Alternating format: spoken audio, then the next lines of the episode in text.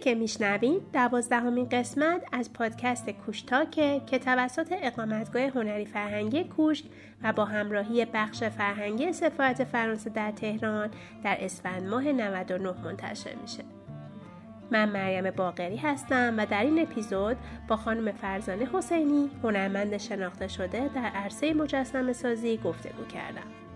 تفاوت این قسمت دو قسمت پیشین و قسمت آینده کوشتاک با اپیزودهایی که تا به حال منتشر شدن در اینه که در این چهار اپیزود با هنرمندانی گفتگو می‌کنیم که با حمایت بخش فرهنگی سفارت فرانسه مدتی رو در سیت دزخت یا همون شهرک بین المللی هنر پاریس گذروندن و علاوه بر تأثیری که اقامت در این شهرک بر روی کارهاشون گذاشته در مورد کارنامه هنریشون هم صحبت خواهند کرد.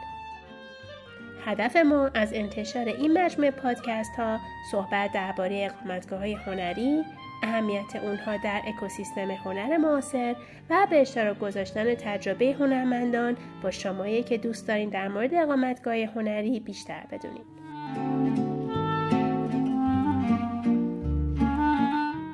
فرزان حسینی متولد سال 63 در تهرانه. مدرک خودش رو در رشته نقاشی از دانشکده هنر دانشگاه الزهرا کسب کرده.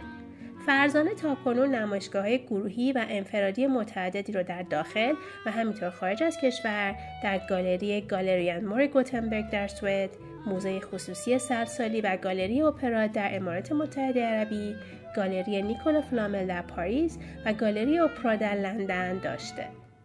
فرزانه برای مجسمه سازی از متریال های مختلفی همچون برونز، فایبرگلاس، چوب، پلیستر و پاپیه ماشه استفاده می‌کنه و آثارش رو در مدیوم های متفاوتی مثل ویدیو، نقاشی، چاپ و حتی کوکی به نمایش می‌گذاره.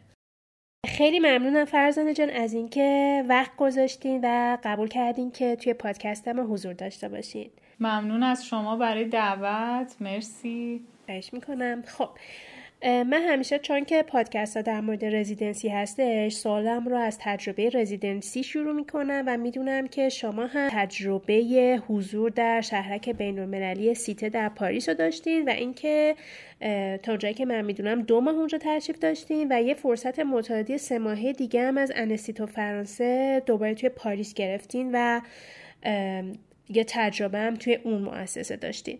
ممنون میشم که از اینجا شروع کنیم که اصولا چطور توی این دوتا رزیدنسی شرکت کردین بعد امکاناتی که اونجا در اختیار داشتین و کلا تجربه این دوتا رزیدنسی چقدر تونست توی روند کاریتون نگاهتون و حالا آینده کاریتون تأثیر گذار باشه یا حالا حتی زندگی و اینکه یه خورده در مورد حالا البته خیلی کلی شده اینا می‌خوان اول در مورد اینا توضیح بدیم بعدا بریم سراغ پروژه و اجرای پروژه و open studio همه اینها. مرسی. خواهش می‌کنم. بله من توی دو تا پروژه شرکت کردم توی دو, residency در فرانسه که اولیش طی یک پروژه مشترک بود با همسرم که ایشون هم visual artist و طراح گرافیک هستن مهدی فاتحی. یه پروژه سه ماهه با هم اونجا اجرا کردیم و سال بعدش یک پروژه دو ماهه من خودم تنهایی داشتم. که پروژه سه ماهه پروژه بود که توسط انیسیتو فرانسه و سیته با همدیگه حمایت شدیم. راستش ما یه پروژه ما خب طی سالهای زیادی که با هم دوست و همکار رو بودیم و زندگی کردیم کارهای مشترک زیادی کردیم. ولی توی این پروژه خب یه تجربه خیلی متفاوتی کردیم. ما از یک مدتی قبلش داشتیم روی یک موضوعی که برای هر دومون خیلی جذاب بود با محوریت جابجایی تحقیق می‌کردیم. با هم صحبت می‌کردیم شروع کردیم به جمعآوری یک سری اطلاعات و داشت پروژه پیش می‌رفت برامون. بعد به فراخان این رزیدنسی برخوردیم و هر کدوممون جداگونه در حقیقت شرکت کردیم. اما وقتی که جواب ها اومد فهمیدیم که هر دوتامون پذیرفته شدیم. و فکر کردیم که خب خیلی فرصت مناسبیه که این پروژه مشترک رو اونجا شروعش کنیم. این پروژه ما محوریتش جابجایی بود اما به صورت مشخص فکوس ما روی مهاجرت بود. خب به دلیل اینکه ما تو سالهای گذشته خب خیلی از دوستا و آشناها و خانوادهمون مهاجرت کردن و این قضیه بر ما خیلی سوال برانگیز شد. اینکه وقتی مکان آدم ها تغییر می‌کنه چه اتفاقاتی براشون میفته یعنی آدم ها یک موتنی رو ترک می‌کنن و به یک مکان جدیدی می‌رسن و خب همه چیز تقریبا عوض میشه دیگه. این چه تاثیراتی تو زندگی آدم ها می‌تونه داشته باشه؟ و خب نسل ما به نوعی درگیر دو تا موج عظیم مهاجرت توی ایران بوده. اولین موج مهاجرت گسترده ایرانیا توی سال انقلاب و یکی دو سال بعد از اون اتفاق میفته و موج بعدی تو سال 88 اتفاق میفته و خب ما تو هر دوی اینها به نوعی آدم های زیادی رو داشتیم که رفتن. و این یه جورایی دغدغه شخصی ما بود که با خودمون به اونجا بردیم و می‌تونم بگم یکی از بهترین جاهایی که شاید می‌تونستیم این پروژه شروع بکنیم همونجا بود به خاطر مهاجرت پذیری کشور فرانسه. خب ما مهاجرای زیادی رو اونجا ملاقات کردیم. پروژه ما هم در حقیقت با جمع آوری اطلاعات و شنیدن داستانهای آدم ها شروع شد. ما وقتی رسیدیم فرانسه تو همون هفته اول رفتیم چند تا مسافرت کردیم رفتیم به شمال فرانسه رفتیم به کله رفتیم به دانکرک و خب اونجا با آدم های زیادی از نزدیک مواجه شدیم که داستانهاشون رو بشنویم. و خب خیلی واقعا عجیب و تکون دهنده بود این تجربه. البته زمانی که ما رسیدیم یک هفته بود که اون جنگل های کله رو پلیس و دولت فرانسه جمع کرده بود. اما خب بقایای حضور اون آدم ها کاملا به جا مونده بود. و تو دانکرک هم مهاجرها رو کرده بودن توی ورزشگاه های چند تا مدرسه و خب مثلا یه سالونی بود که شاید مثلا 500 600 نفر آدم توشون مثلا داشتن زندگی می‌کردن و خیلی عجیب بود این تصویر. از همه جای دنیا مثلا آدم اومده بود و کلی ایرانی مثلا ما اونجا دیدیم. با این آدما صحبت کردیم تا اونجایی که امکان داشت مثلا عکس و فیلم و این چیزها تهیه کردیم ولی خب البته خیلی سخت بود بیشتر نوت تونستیم برداریم. و بعد از اینکه تمام این مدارک رو جمع کردیم البته سفرهای دیگه هم رفتیم. مثلا رفتیم برلین اونجا چند تا مهاجر و پناهنده رو دیدیم رفتیم بلژیک همینطور. و بعد خب امکان شاید دیدن همه آدم ها از نزدیک و شنیدن داستان هاشون متاسفانه وجود نداشت.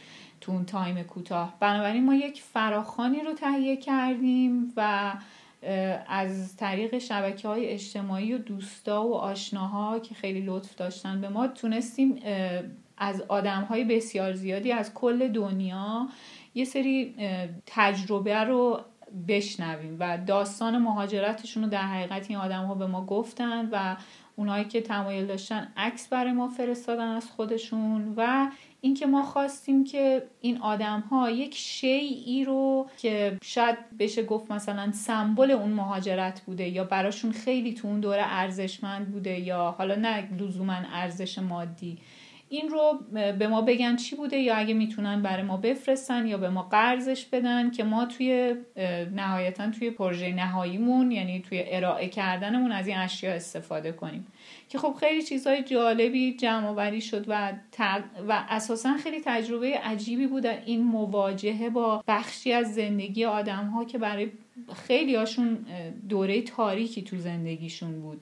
اما خب این دوره رو با ما به اشتراک گذاشتن و برای خود من خیلی این پروژه غیر از اتفاقهایی که اونجا افتاد و این شنیدن تجربه خیلی جذاب بود مواجهه با این آدم ها مثلا تو خود شهر پاریس که یکی از مکانهای فکر می‌کنم اول دوم توریستی که دنیا هستش کمی که از مثلا مرکز شهر فاصله می‌گرفتی خیلی عجیب بود. مثلا مهاجرایی رو می‌دیدی که چادر زده بودن مثلا بچه پیر جوون زن مرد تو خیابون داشتن زندگی می‌کردن و از هیچ حقوقی برخوردار نبودن این آدم ها یعنی از موتن خودشون رونده شده و در جای جدید پذیرفته نشده.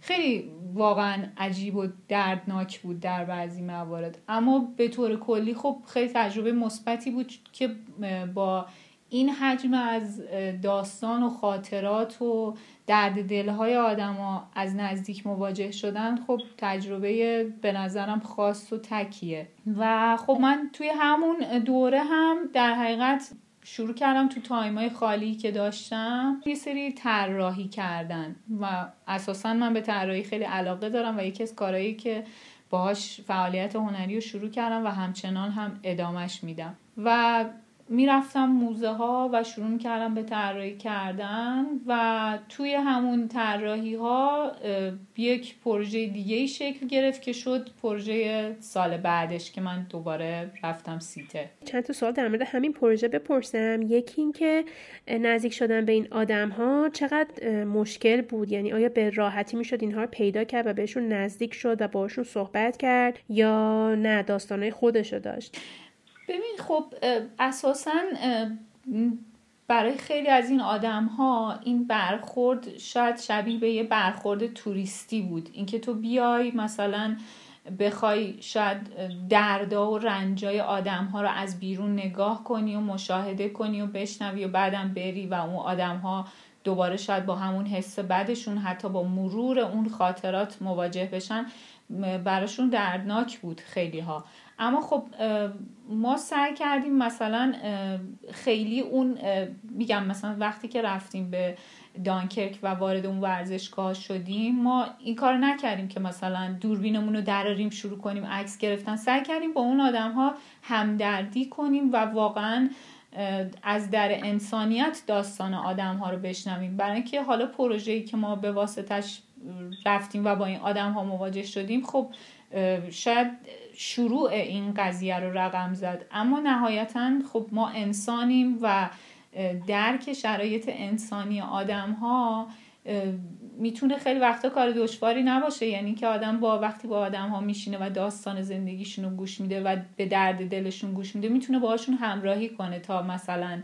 یعنی ما سعی کردیم که این کار رو بکنیم که بیشتر همراهی کنیم تا اینکه یه برخورد ژورنالیستی صرف داشته باشیم. آدم هایی هم بودن که علاقه ای نداشتن که مثلا صحبت کنن یا آدم هایی بودن که مثلا طی اون ایمیل و فراخانی که مثلا منتشر کردیم آدم هایی بودن که داستانشون رو گفتن اما گفتن ما علاقه ای نداریم که عکسی برای شما بفرستیم. برای اینکه نگران بودن که شاید عواقبی داشته باشه این کارشون.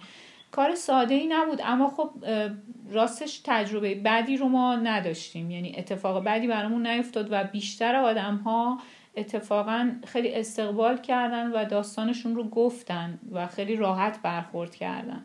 این ایمیل و فراخان یعنی چی؟ یعنی شما قبلش از طریق ایمیل با اونها تماس گرفتین یا مثلا توی شبکه اجتماعی خودتون فراخوان دادین بعد از این طریق تونستین اونها رو پیدا کنین و باشون صحبت کنین؟ نه نه. ما از طریق دوستی که داشت یعنی ما با وقتی رسیدیم فرانسه که ایمیل و اینها رو آماده نکرده بودیم.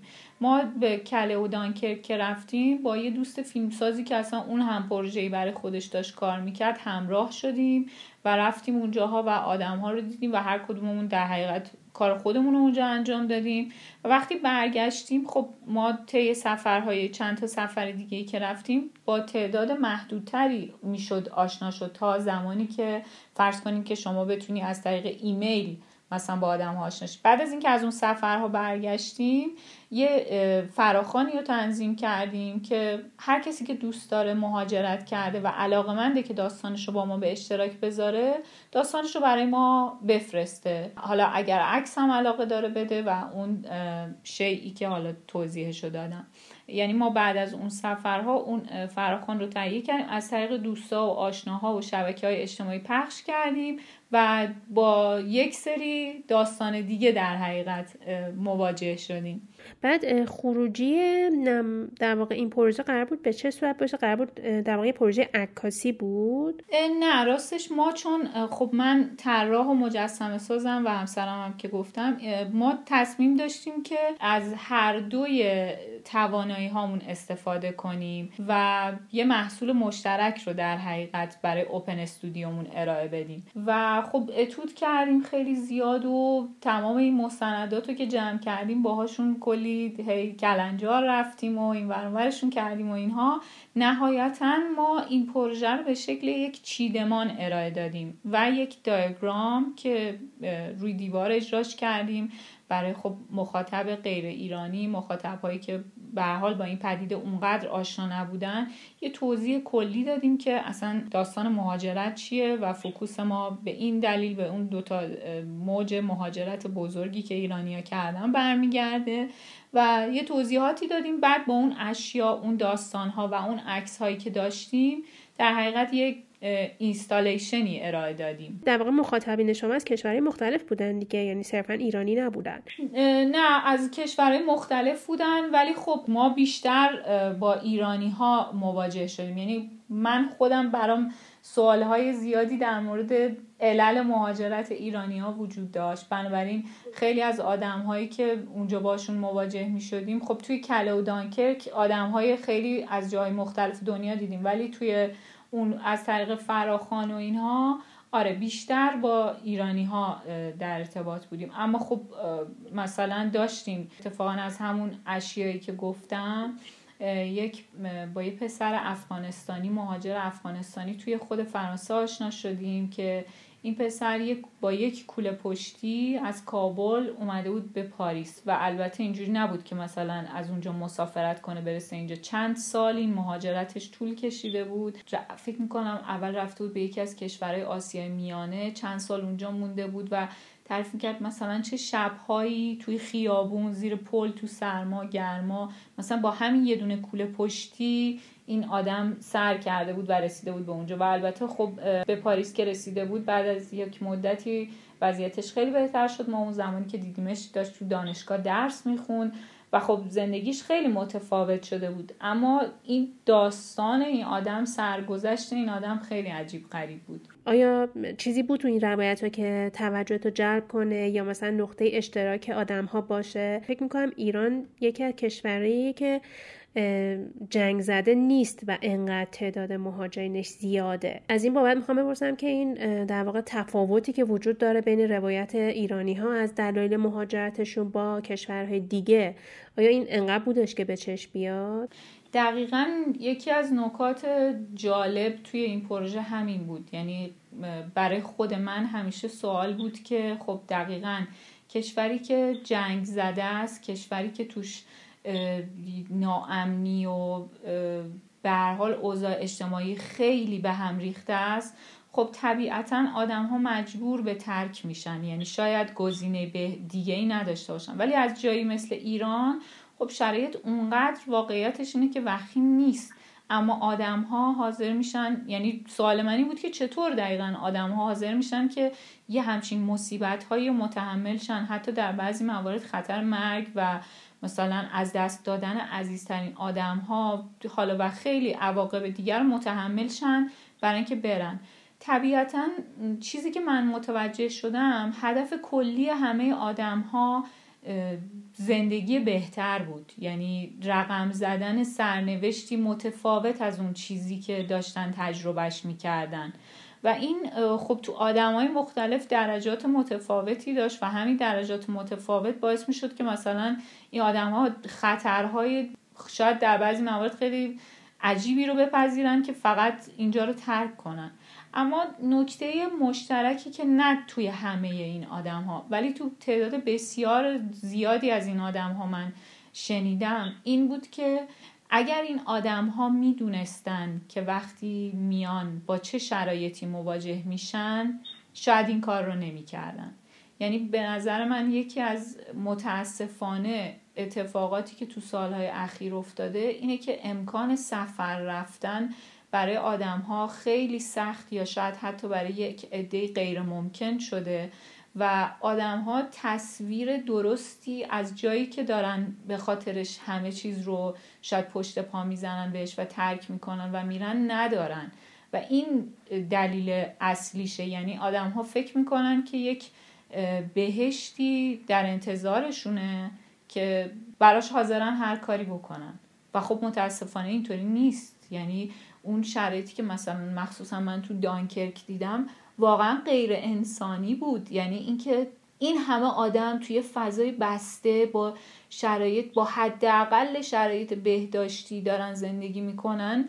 یعنی خب میگم کاری به اون کسایی که از جاهایی که مجبور به ترک بودن شدن رو ندارم. ولی آدمایی که از هموطن من بودن شاید خب وضعیت بهتری داشتن. مثلا ما تو همون ورزشگاه تو دانکرک. یه پدر و پسر شیرازی رو دیدیم که شاید مثلا پدر فکر می‌کنم حدود مثلا 50 60 سال داشت پسر مثلا 21 دو سال داشت. و این دوتا دقیقا به همین دلیل که مثلا فکر می‌کردن که حالا مهاجرت کنن شرایط کاری بهتری خواهند داشت زندگی بهتری خواهند ساخت از شیراز اومده بودن. و وقتی ما رسیدیم اونجا مثلا پدره پاش شکسته بود.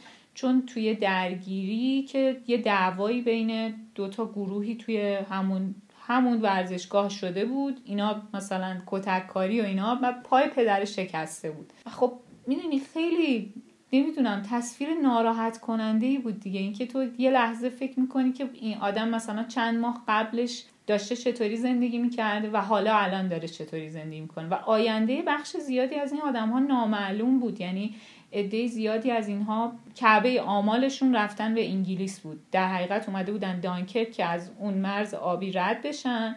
که بتونن برن انگلیس. و چیزایی که مثلا از انگلیس می‌گفتن خیلی غیر واقعی بود. یعنی اینا فکر می‌کردن به محض اینکه برسن شهروندی رو می‌گیرن و می‌تونن کار کنن و مایی چند هزار پوند مثلا درآمد داشته باشن.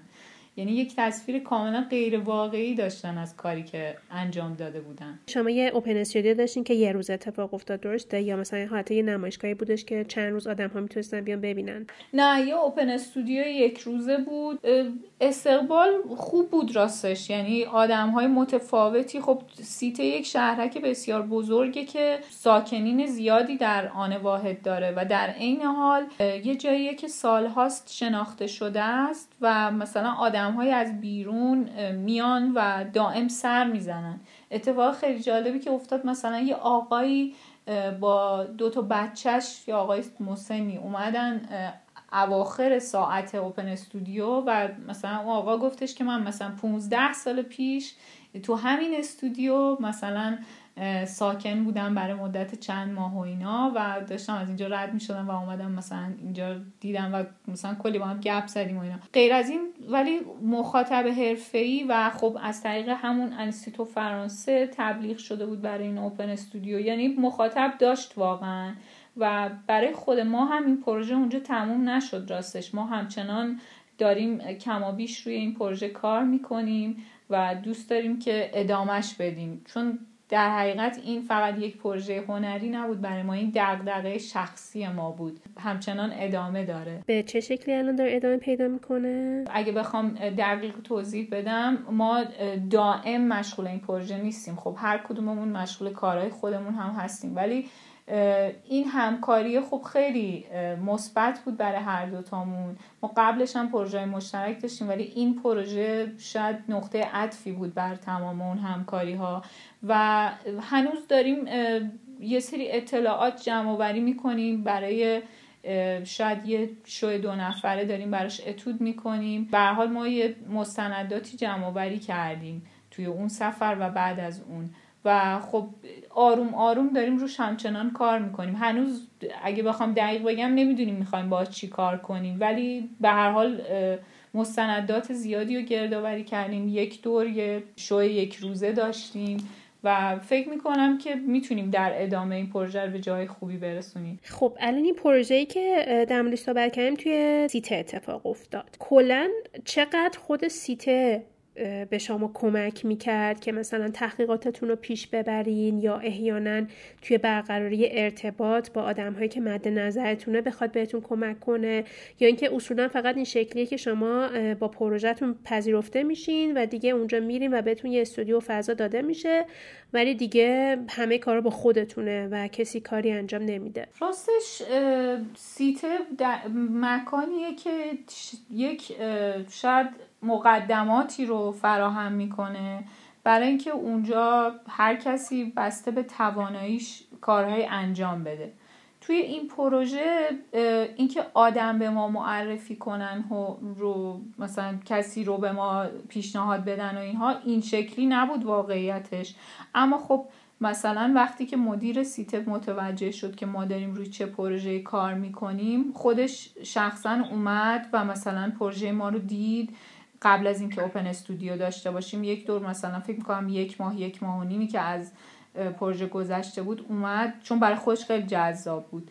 اومد و مثلا یه یک دو ساعتی تو استودیو ما بود و دید که ما داریم چیکار می‌کنیم با هم صحبت کردیم و بعد مثلا برای اوپن استودیو اومد یه سری به ما زد و یعنی پیگیر بودن برای پروژه‌ای که برای خودشون هم جذاب بود. اما خب به هر حال اونجا یک بستر بیسیکی فراهم میشه برای اینکه شما یه کارایی بکنید یعنی تعداد زیادی نمی‌دونم الان دقیقا چند نفر در آن واحد اونجا ساکنن اما خیلی تعداد زیاده. یعنی دو تا ساختمون بزرگه که کلی آدم توش هست. یعنی طبیعتا اینا فرصت این رو ندارن که بخوان به تک تک این آدم ها توجه ویژه نشون بدن. اما شرایط رو فراهم می‌کنن. موقعیت مکانی سیت بسیار جای خوبیه. یعنی در مرکز شهر با مرکز پومپیدو مثلا فکر کنم ده دقیقه پیاده فاصله است تا لوور مثلا 20 دقیقه پیاده فاصله است. تا خیلی از گالری ها توی همون محله هستن. میشه واقعا پیاده رفت و دیدشون و خب سیت یک کارت رو میده برای اون مدتی که اونجا ساکن هستی که می‌تونی بسیاری از موزه ها رو همراه با یک لیستی از موزه ها و گالری ها و اینا که می‌تونی اینا رو مجانی ببینی. خب و این خیلی برای ما فرصت خوبیه. مخصوصا مایی که از مثلا یه جایی میریم که اختلاف ارز قیمتش واقعا عجیب غریبه و خب خیلی گرون میشه برای ما. این کمک بسیار بزرگیه. اما مهمترین نکته به نظر من جایی مثل سیته این امکان مواجهه با آدمهایی تو سن و سال خودت یا حالا بزرگتر یا کوچیکتر که دارن به فعالیتی مشابه به فعالیت تو مشغولن اما از جاهای مختلف دنیا آمدن. یکی از اتفاقاتی که به نظر من نسل ما متاسفانه باش مواجه شد اینه که امکان همین سفر رفتن و اومدن و مواجهه رو در رو با آدم های خارجی خب خیلی تو سالهای اخیر کمتر شد. داشتیم مواردی اما اینکه مثلا موزه تو موزه هنرهای معاصر ما تو سالهای مختلف از آرتیست های مختلف شو گذاشته و خب نمایش های بسیار موفقی هم بودن. ولی اینکه یک آرتیستی هم سن و سال من در امروز داره اون سر دنیا چی کار می‌کنه این چیزیه که شاید حتی خیلی به واسطه شبکه های اجتماعی هم نشه دنبالش کرد. اینکه یه هنرمندی مثلا از آفریقا یه visual artist ی حالا یا هرچی داره یه صبح تا شبش رو چطور میگذرونه؟ این آدم چطور کار می‌کنه؟ چی می‌خوره چی گوش میده دقدقه های فکریش چیه؟ این فرصت واقعا خاصیه که یک جایی مثل سیت فراهمش می‌کنه که برای خود من این بخش خیلی جذاب بود. یعنی چیزی بود که غیر از این حالت نمی‌تونست اتفاق بیفته. و خب یکی دوتا هم نیستن دیگه. میگم تعداد خیلی بالاست و اوپن استودیوها همه مشخصه یه نظم خاصی داره میشه رفت استودیوها رو سر زد و با آدم ها مواجه شد با آدم ها صحبت کرد بحث کرد و خب این خودش خیلی خیلی ارزشمنده. حالا چیزی که برای خودم جالبه اینه که حتی اگه تو ایران ما برفرض یه جایی مثل کوشک داریم که داره تقریبا این حالا قبل از این دوره کرونا که خیلی فعال تر بود داره این امکان رو فراهم می‌کنه که به هر حال هر ماه چندین تا آرتیست خارجی داره که میان اینجا و کار می‌کنن تو استودیوهاشون. هیچ وقت از جانب هنرمندان ایرانی درخواستی نداری که بیان و با اینها تعامل کنن و احیانا مثلا یه روز بیان studio visit و بشینن و واقعا با هم یه تعاملی کنن یه کانکشنی شکل بگیره. فکر می‌کنی چرا اینجوریه؟ به نظرم شاید مثال خیلی سادهش اینطور باشه که وقتی که شما مثلا یک غذایی رو تا حالا نخوردی هیچ ایده ای از مزه اون نداری. و نمی‌دونی که اون چیه. اصلا اونو دوست داری یا نداری یا حست نسبت بهش چیه. می‌خوای دوباره تجربهش کنی یا نه. یعنی وقتی که این مواجهه وجود نداشته انگار که حتی ما لزومش رو هم به نوعی تو ذهنمون از بین بردیم. یعنی ما فکر می‌کنیم که ما به واسطه شبکه های اجتماعی ما می‌دونیم که در دنیا داره چه اتفاقی میفته و این بخشش هم درسته. ما می‌دونیم که داره چه اتفاقی میفته به صورت کلی. اما این تجربه نزدیک شدن به یک هنرمند که هم سن و سال خودت باشه یا حالا بزرگتر کوچکتر این بخشش واقعا مهم نیست. اما تجربه دیالوگ برقرار کردن دیدن زندگی روزمره ای آدم حتی این خیلی مثبته. فکر می‌کنم اگر که علاقه ای بهش وجود نداره به دلیل ناآگاهی درباره تاثیراتیه که این می‌تونه داشته باشه. یه بار یه دوستی که خارج از ایران زندگی می‌کرد یه حرف خیلی جالبی زد. گفتش که اینکه ماها راحت سفر نمی کنیم یا حالا شاید خیلی مثلا تو خیلی سالا خیلی توریست زیاد نبوده تو ایران این باعث یه مشکل بزرگی میشه که حتی ما بهش آگاه هم نیستیم. اونم اینه که ما فقط با خودمون و خدامون در حقیقت معاشرت می‌کنیم. و این باعث میشه که ما با جور دیگه ای طرز تفکر آشنا نمیشیم. ما نمی‌بینیم آدم های دیگه ای دنیا مثلا در مورد مسائل مشترک که ما هم باهاش درگیریم چطور فکر می‌کنن. و طبیعتا خیلی وقتا فکر می‌کنیم که این طرز فکر ما درسته چون چیزی غیر از اون رو ندیدیم. این خیلی به نظرم نکته مهمی بود که اون دوست اشاره کرد بهش. خب چطور میشه واقعا به آدم ها نشون داد که تعامل برقرار کردن با حالا هر هنرمندی که اینجا در مورد آرتیستا صحبت می‌کنیم که به حال داره از یک کشور دیگه ای میاد احتمالا ارتباطات خودش رو داره و جهان بینی خودش رو داره صحبت کردن با اینها چقدر می‌تونه به جهان آدم بیافزاید؟ به نظر خودت روشش چیه؟ چطور میشه این کار کرد که آدم ها رو به تعامل بیشتر واداشت؟ من فکر می‌کنم بهترین کار در وهله اول حضور مجموعه هایی مثل شماست. یعنی شمایی که از لزوم این قضیه اطلاع دارید و دارید روش قطعا زحمت می‌کشید و کار می‌کنید. اما من معتقدم تغییرات یک شبه به وجود نمیان. بسترها ابتدا فراهم میشن و بعد کم کم توجه ها به سمتش جلب میشه و این تأثیرش مشخص میشه و آروم آروم یک تغییری ایجاد میشه که من فکر می‌کنم که موندگاری زیادی هم خواهد داشت. ولی خب شاید آدما نظرات مختلفی داشته باشن. شاید خیلی اصلا فکر کنن که نه اصلا نمی‌خوان همچین کاری بکنن. اونو واقعا نمی‌دونم. ولی فکر می‌کنم که این روند زمان نیاز داره. یعنی چیزی نیست که سریع اتفاق بیفته. مرسی. خیلی ممنون. خب حالا بریم روی تجربه دو ماهه فکر می‌کنم توی انیستو فرانسه. درسته؟ بله. و پروژه اونجا و در مورد خود انستیتو فرانسه و پروژه که اونجا داشتین و اینکه احیانا حالا تو این زمانی که بسیار متمرکز بودین رو پروژه اصلا فرصت اینکه موزه ببینین یا نمایشگاهی ببینین و اینا داشتین یا نه؟ خیلی متمرکز روی پروژه بودین. اول اینو بگم که اون پروژه مشترکه. اون پروژه که سه, سال، سه ماه بود و سال 2017 با همسرم رفتم اون پروژه بود که توسط انیستیتو فرانسه و سیته ساپورت شد. پروژه دومی فقط از طرف سیته من ساپورت شدم. یعنی پس جفتش رو توی خود همون فضای سیته بودین؟ بله بله. این که پرسیدی که زمان داشتی برای موزه دیدن و اینها واقعیتش اینه که انقدر خب جذاب و هیجان انگیزه این تجربه دیدن موزه ها تجربه بودن در فضای هنر معاصر. و خب دیدن کارهایی که مثلا همیشه تو کتابا تو تاریخ هنری البته من قبل از این هم مسافرت کرده بودم به فرانسه ولی خب انقدر زمان نداشتم. هیچ وقت. سه ماه خب خیلی فرصت خوبیه و بعدش سال بعدش دو ماه دوباره خب آره من یه تایمایی تقریبا می‌تونم بگم تمام موزه ها رو رفتم دیدم و تمام گالری ها رو سر زدم. و برنامه رو دنبال می‌کردم. یعنی شو جدید که گالری ها میذاشتن می‌رفتم دوباره می‌دیدم. تو همون سه ماه بودنه من شروع کردم به طراحی کردن. تو موزه ها مثلا یه ساعتهایی می‌رفتم و شروع کم طراحی کردن و توی اون دل اون طراحی کردن ها یه پروژه‌ای برای من شکل گرفت. من تو کارهایی که قبل از این رزیدنسی هم انجام می‌دادم به مبحث ارجاع دادن کلا من خیلی علاقه مندم ارجاع به یک چیزی دادن به واسطه یک کاری که حالا مجسم است یا هر چیزیه. توی موزه ها این دوباره برای من پررنگ شد. یعنی من می‌رفتم مثلا از یک کاری طراحی می‌کردم و دوباره اون بر من یهو زنده شد که آها می‌تونم این کار بکنم. و یه طرحی رو ارائه دادم برای سال بعدش که بیسش روی همین ارجاع دادن به آثار هنری بود.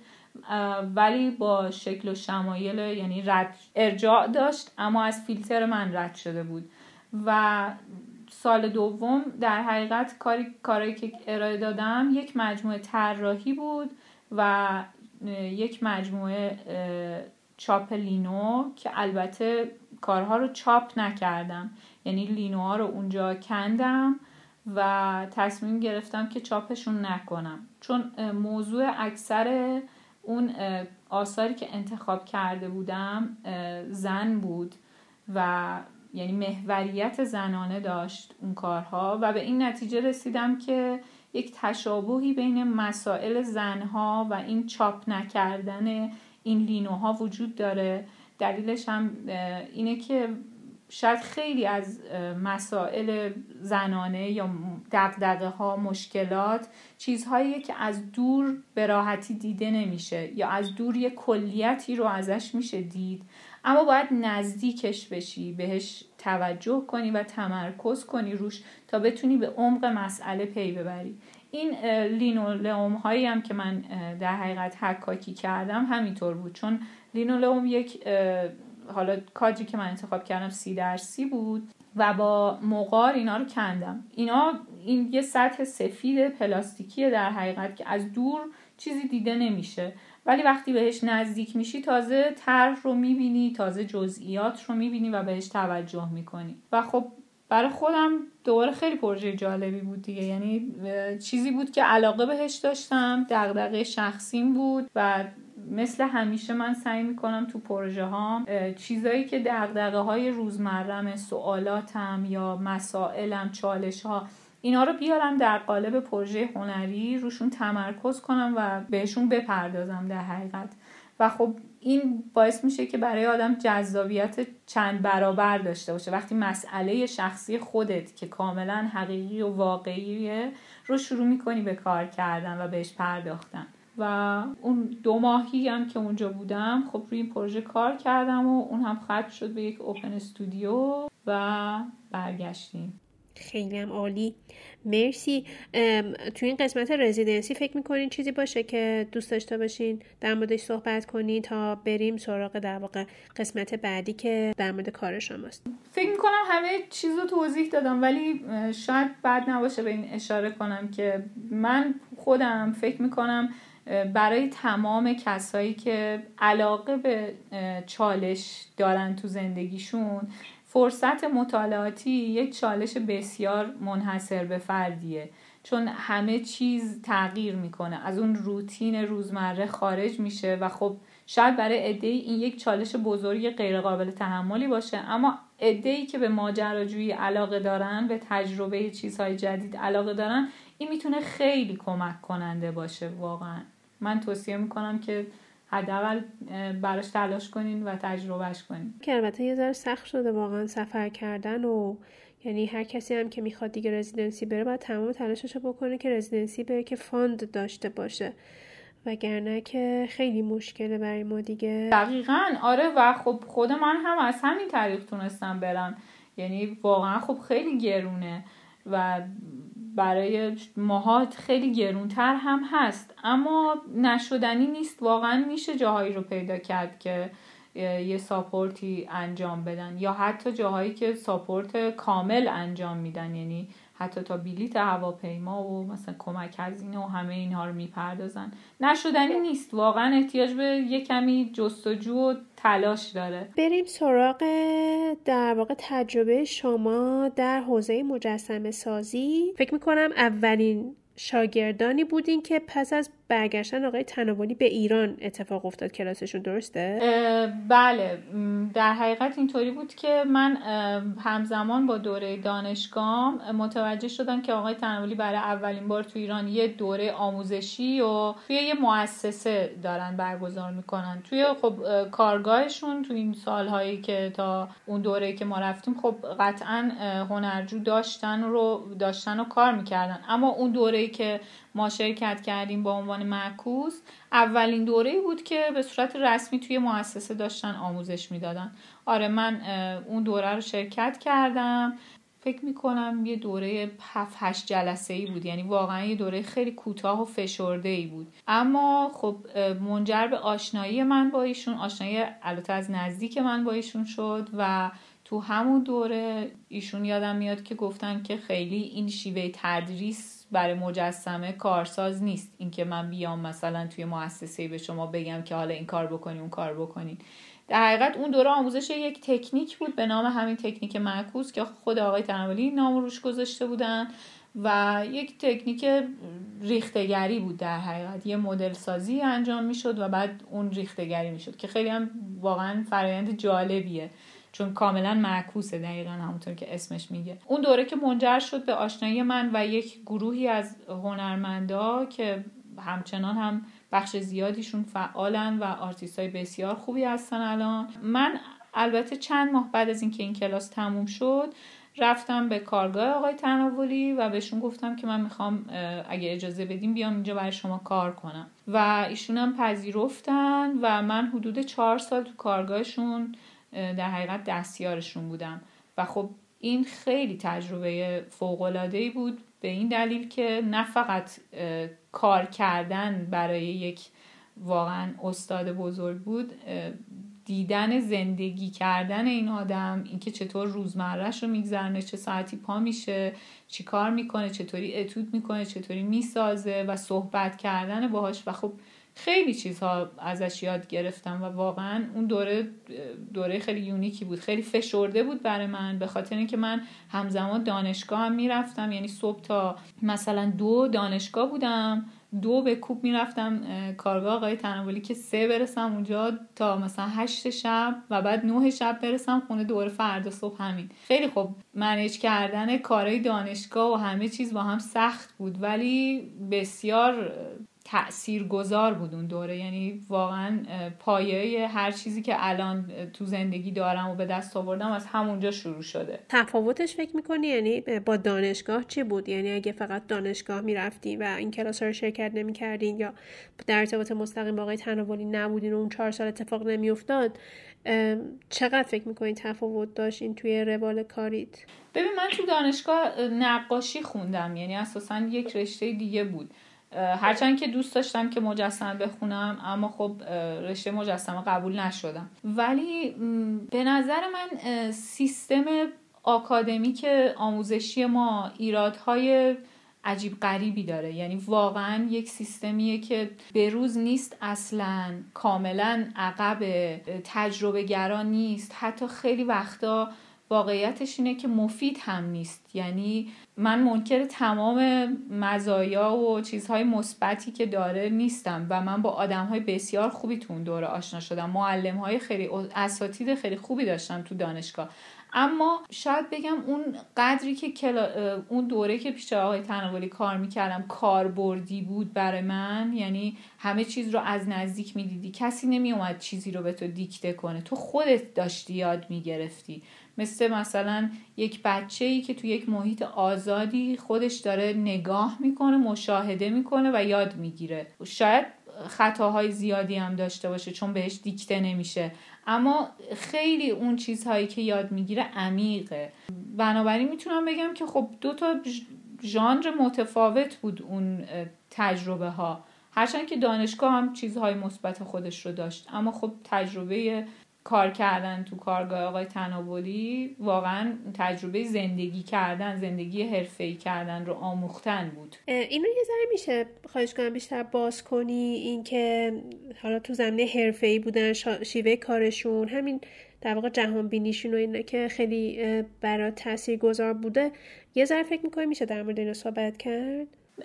آره چرا که نه. آقای تناولی به نظر من معلم معلمیه که اجباری به هیچ چیزی نمی‌کنه. یعنی دست چیزی که من تجربه کردم اینه که دست آدم ها رو باز می‌ذاره برای اینکه اون کاری که دوست دارن انجام بدن. اما به موقع گاهی وارد میشه و یه نظراتی میده. اینها رو منظورم به لحاظ ایده است نه تکنیک. خب تکنیک که طبیعتا یه چیزهای ثابتی داره که آدم یاد بگیره. ولی در مورد ایده پردازی و اینکه چی کار می‌کنی اصلا هیچ وقت چیزی نداشت که دو داری چی کار می‌کنی یا چرا این کار می‌کنی. حالا گاهی اوقات هم یه سوالاتی مطرح می‌کرد. ولی خب فارغ از اینکه حالا اونجا من چی کار می‌کردم که خب من طبیعتا اونجا برای ایشون داشتم کار می‌کردم. یعنی فرصتی نبود که من کار خودم اونجا انجام بدم. اما خب هر از گاهی به دلیل اینکه من هر روز اونجا می‌رفتم و میومدم کار خودم هم به ایشون نشون می‌دادم. اما فارغ از این قضیه اینکه می‌بینی که یک هنرمندی که حالا به هر حال سن و سالی داره و دستاوردهای زیادی داشته تو زندگیش چطوری کار می‌کنه؟ می‌دونی اینا سوالاتیه که مثلا وقتی ما میریم نمایشگاه یه آدمی رو می‌بینیم با کارهای فاینالش مواجه میشیم هیچ وقت نمی‌دونیم چه پروسه ای طی شده تا به اونجا رسیده. مثلا چند تا کار خراب شده تا این کار نهایی که ما داریم رو دیوار می‌بینیم نتیجه شده. یا چه اتف... اصلا این کار از کجا شروع شده؟ شاید اصلا از یک چیز خیلی دوری شروع شده و نهایتا نتیجهش به این خط شده. این تجربه که توی آتلیه هنرمندا میشه دید. نه توی نمایشگاهاشون نه حتی توی مثلا کتاباشون زندگی نامشون که هر کدوم از اینا اهمیت و جایگاه خودش رو داره. ولی اون چیزی که تو آتلیه هنرمند میشه دید خیلی حقیقیه خیلی واقعیه. آقای تناولی آدم سهرخیزیه صبح زود پا می‌شد برای خودش یک برنامه مشخصی داشت که حتی ملاقات هاشم خیلی آدم رو می اومدن کارگاهش رو می‌رفتن یا مثلا خب مهمونی دور همه اینها دعوت می‌شد. همه اینا منظم بود. این نظم این آدم بعد از مثلا یک دو سالی که من اونجا بودم به این نتیجه رسیدم که این خیلی چیز مهمیه. درست هنرمندا همیشه سعی می‌کنن از چارچوب داشتن و قالب داشتن یه جورایی فرار کنن و این تا حدی هم درسته. اما یک شاید روند کلی منجر میشه که استفاده بهینه ای آدم از وقت و زمانش بکنه. خب مثلا اگر که بخوای هم بنویسی هم کار عملی بکنی هم معاشرت کنی هم کارهای بزرگ بسازی هم مثلا می‌دونی کارهای مختلف بکنی همه اینا رو بدون برنامه ریزی واقعا نمیشه پیش برد. خب این چیزی بود که من مثلا اونجا از نزدیک دیدمش و واقعا دیدم که تاثیر یعنی علت این که این آدم اینه اینه که اینطور زندگی می‌کنه اینه که اینطور برنامه ریزی می‌کنه آیا کلا مجسمه سازی تونسته که شغل اصلی شما باشه؟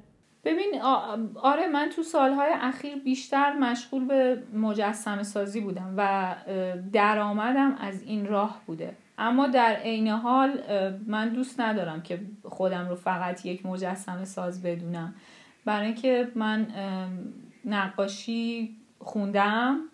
اما خب خیلی نقاشی کار شاید بعد از دوره دانشگاه دیگه زیاد نقاشی نکردم. اما طراحی و چاپ یکی از کارهای مورد علاقه منه و از اون طرف مثلا کارهایی داشتم که توش مثلا از ویدیو استفاده کردم. مثلا خیلی دلم می‌خواد که تجربه تجربه های تصویری با ویدیو داشته باشم. یعنی خودم رو نبستم. اما اگه از نظر مثلا حرفه‌ای و درآمد می‌پرسی آره. من درآمدم از این راه بوده.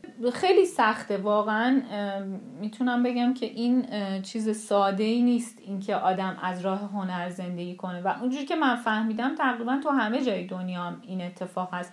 کاری به اون قشری که مثلا خب master شدن و اینها ندارم. ولی آرتیست جوونی که می‌خواد از این راه زندگی کنه و تمرکزش رو این کار باشه و مثلا صبح تا شبش رو صرف کار دیگه ای نکنه شب بخواد کار هنری بکنه طبیعتا باید از خیلی چیزاش بزنه.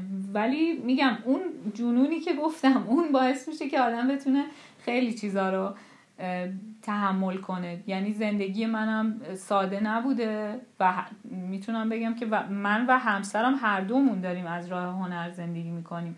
و خب این کار سختیه اما نشدنی هم نیست. آره آدم باید خیلی جا توقعاتش رو کم کنه از خیلی چیزا بگذره شاید. ولی خب نهایتا به اون چیزی که دوست داره داره می‌پردازه دیگه و این شاید اصلا قیمت نداره میشه گفت. دقیقا. موضوعات مجموعه که کار می‌کنین رو اصولا از کجا پیدا می‌کنین؟ ببین همونطور که گفتم من راستش فکر می‌کنم که صداقت یک هنرمند تو اینه که در مورد چیزی کار کنه که واقعا دغدغه ذهنیشه. غیر از اون شاید داره به نوعی تظاهر می‌کنه شاید داره به نوعی دروغ میگه. این نظر شخصی منه واقعا. اما در مورد خودم همیشه اینطور بوده. یعنی موضوعایی که برای من تو دوره های مختلف جذاب شده به نوعی توجه هم رو جلب کرده رفتم سمت اونا و شروع کردم با کار کردن بهشون پرداختن روشون تمرکز کردن برشون اتود کردن و اینطوری موضوعاتم رو پیدا می‌کنم. یعنی نمی‌تونم بگم که مثلا از یک جایی به من الهام میشه. نه به نظر من اینکه من یک زنم و دارم تو ایران زندگی می‌کنم دارم تو تهران زندگی می‌کنم. از یک خانواده با یک بکراندی اومدم.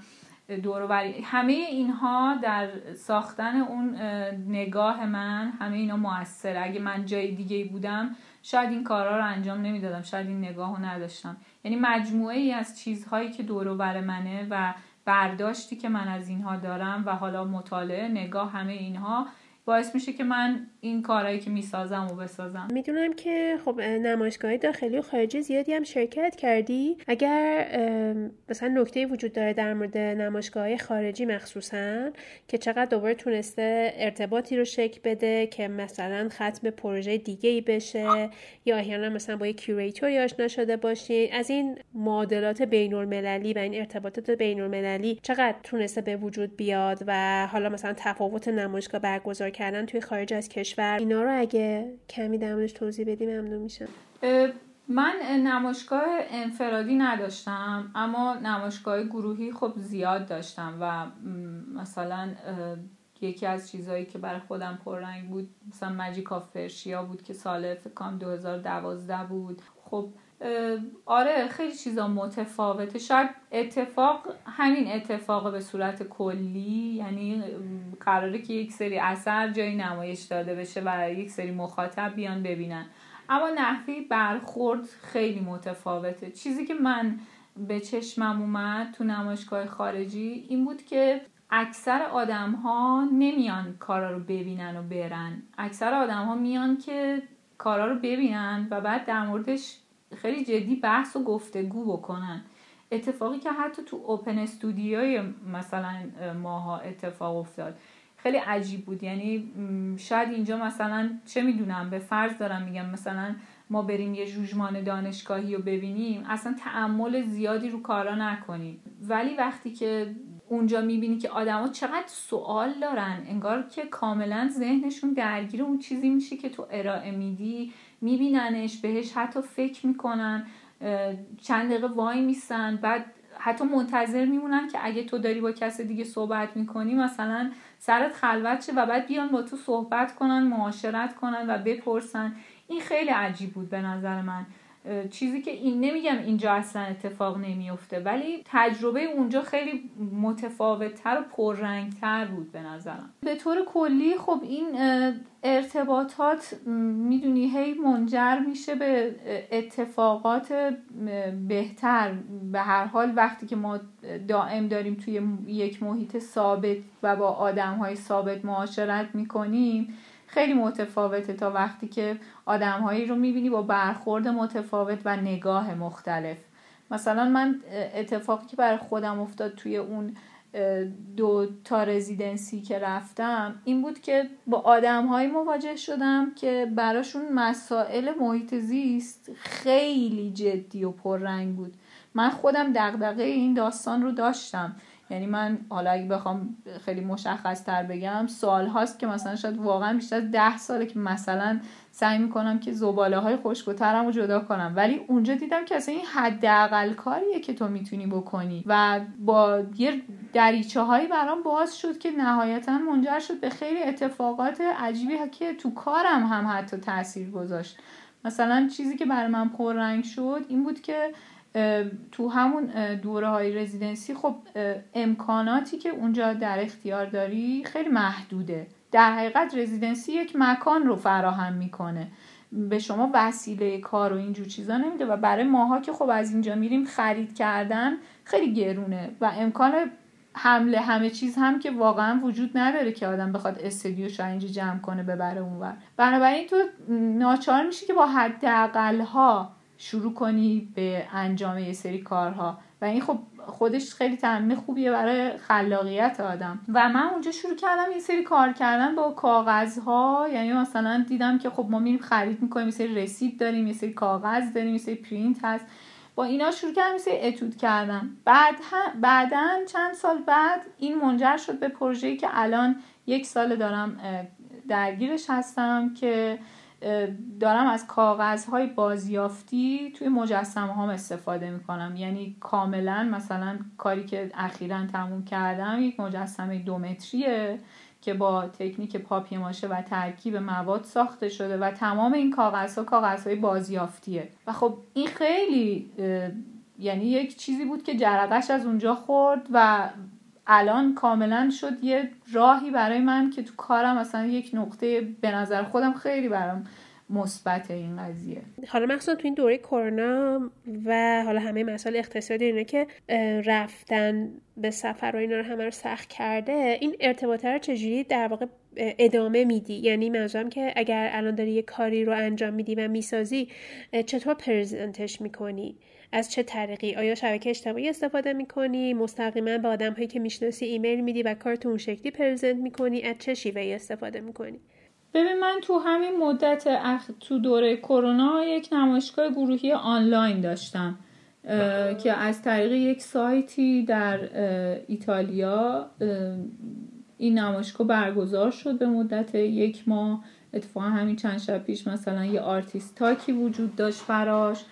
و یعنی خب آره این بخشیه که مثلا حالا خیلی اتفاقی شد. یعنی من تو تمام دوره کرونا خب داشتم کار می‌کردم. یعنی خیلی به این بخش که چطور ارائه کنم فکر نکردم. اما خب این هم پیش اومد. ولی توی این دوره آره شبکه های اجتماعی واقعا فرصت بسیار خوبیه که آدم می‌تونه ازش استفاده کنه تو دوره که سفر کردن امکان پذیر نیست ارتباط رو در رو امکان پذیر نیست. از طریق شبکه های اجتماعی و آره ایمیل و یعنی همه چیز مجازی شد اما واقعیتش اینه که خب ما برای صرفا برای ارائه کردن کار نمی کنیم به نظر من. یعنی ما کار می‌کنیم به دلایل شخصی خودمون و البته ارائه کردن بخش مهمیه. نمیشه اون رو دست کم گرفت یا حذفش کرد. اما خب تو این دوره شرایط اینطوریه دیگه. الان نمیشه حداقل مثل گذشته کارا رو ارائه کرد نمایشگاه گذاشت نمایشگاه دید. اما این دوره هم مثل همه چیزهای زندگی این نیز بگذرد. واقعا این شرایط موندگار نیست طبیعتا. قطعا. ولی با توجه به که خودم اشاره کردی که به هر حال یه هنرمند حرفه‌ای از طریق همین ارتزاق می‌کنه و زندگیشو میگذرونه خب اگر کار رو پرزنت نکنی چطور می‌خواد این اتفاق بیفته؟ آره ولی خب طی به هر حال دوره هایی که کار می‌کنی ارتباطاتی وجود داره. یه آدم هایی هستن که کارت رو دنبال می‌کنن. یعنی اون بخش سر جاش باید بمونه چون امکان ناپذیره اگه سر جاش نباشه. اما بخشی که آدم دوست داره خب کارش رو اونجور که دلش می‌خواد نمایش بده خب یه مقداری محدود میشه. به حال یه استودیوی هست چند تا گالری هست که من باشون دارم کار می‌کنم. کارهای من اونجا هست و خب تو این مدت هم کم و بیش فروشی وجود داشته. نه مثل گذشته ولی به حال بوده. یعنی در استودیو منم تا اونجایی که می‌شده تو شرایطی که حالا اوضاع کرونا کمتر وقتی بوده به روی کسایی که دوست داشتن باز بوده. خب خیلی هم عالی. فکر می‌کنی چیز دیگه هستش که دوست داشته باشیم در موردش صحبت کنیم؟ حالا مثلا در مورد کارات بیشتر صحبت کنیم. ببین کارهایی که الان بهش مشغولم در حقیقت یه پروژه‌ایه که چند ساله دارم کار می‌کنم که حالا این وسط مجسمه ولی این وسط ها مثلا یه دوره یک سری مجموعه طراحی هم کار کردم که حالا امیدوارم که این شرایط زودتر بگذره و اونا رو هم نمایش بدم. اما پروژه مجسمه که اتفاقا از قبل از اون رزیدنسی ها شروع شده بود هم بعد که اومدم تغییر کرد و همچنان هم دارم روش کار می‌کنم و گفتم یه کار مثلا دو متری که با اون مواد بازیافتی و پاپیه ماشه و اینا ساختم. اینا همه جز همون مجموعه است که در ادامه مجموعه قبلی منه که عنوانش آچمز بود که یه سری فیگور بودن. اینها هم دوباره یه سری فیگورن که حالا با اون حال هوای خاص کاری من هستن و بیشترشون می‌تونم بگم فیگور زنانه هستن. توی مجموعه اون دغدغه هایی که من حول و حوش مسائل زنا چالش ها مشکلاتی که باش مواجه هستیم رو سعی کردم به نوعی کار بکنم که خب گفتم این دقیقا همون دقدقه هاییه که من امروز تو ذهنم دارم و باهاشون زندگی می‌کنم. شاید سال دیگه یه نمایش داشته باشم حالا با حفظ شرایط همه چیز ایمنی. باید ولی ببینیم که همه چیز چطور پیش میره دیگه. ایشالله که حتما خوب پیش میره. واقعا ممنونم از وقتی که گذاشتی مرسی از شما. امیدوارم که مفید باشه و دوستان بتونن ازش استفاده کنن. خیلی هم ممنون از فرصتی که بهم دادین.